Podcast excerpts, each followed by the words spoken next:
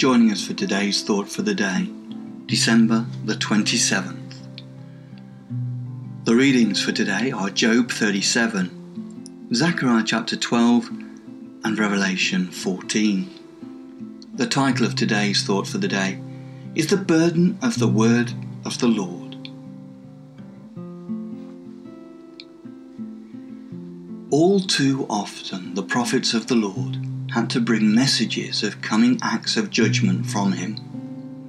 These were predictions that were sure and certain. What a burden this is for a prophet. The Hebrew word for burden has the primary meaning of a pronouncement of doom to someone, or all too often, Israel. Yet Zechariah's prophecy has many parts but who can say with any certainty how these parts fit together? Part of yesterday's chapter, chapter 11, dealt with the events to be fulfilled at the first coming of Christ, when the 30 pieces of silver, verse 2, were thrown to the potter, verse 13. They were a clear prediction which was fulfilled when the temple priests brought with them the potter's field after Judas, in remorse, threw down the money in the temple. Today's chapter starts the burden of the word of the Lord, but it is a burden against the enemies of Israel. It is often quoted because it seems clear it has a latter day application. We note the burden of the prophet's message is that God will make Jerusalem a cup of staggering. Firstly, to all the surrounding peoples. It is the only place where this word, that is translated staggering, occurs in the Hebrew scriptures. It is rendered as reeling or trembling in other versions. It fits rather well with the frustrations and weaknesses of the nations around Israel during my lifetime. Verse 3 is even more thought provoking. The Lord's message is On that day I will make Jerusalem a heavy stone for all peoples. What peoples?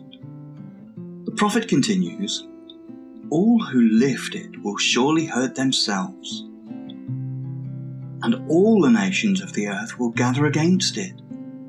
Does all the nations of the earth refer to a United Nations sponsored force? It seems to make sense they are utterly unable to lift the problem of Jerusalem from their agenda. The USA and Europe are staggering today in one sense, that is, financially.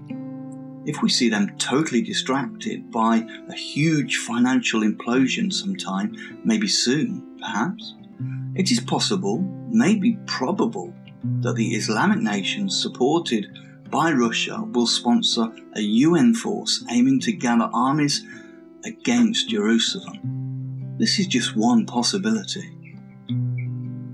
The word Jew originates from Judite, and God will act for the sake of the house of Judah. Then the clans of Judah shall say, The inhabitants of Jerusalem have strength through the Lord of hosts their God. Verses 4 and 5. And I says God, will pour out a spirit of grace, so that when they look on me, on whom they pierced, they shall mourn. Verse 10. John 19, verse 34 tells us that the final act against Christ was the piercing of his side.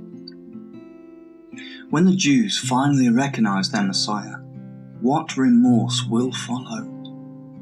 But the rest of Zechariah's prophecy still has many challenges to our understanding and we hope to comment further tomorrow. May it not be a burden to us to read or meditate on God's Word every day, making sure our meditation includes a personal application.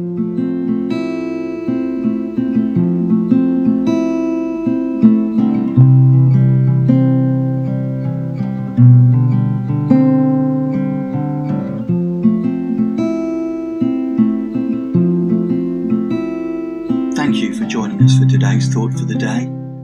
If you found it helpful, please share it with your friends. And remember, whatever you do today, do all to the glory of God, acknowledging that the antidote to sin is not only not to sin, but to do good. Thank you, and God bless.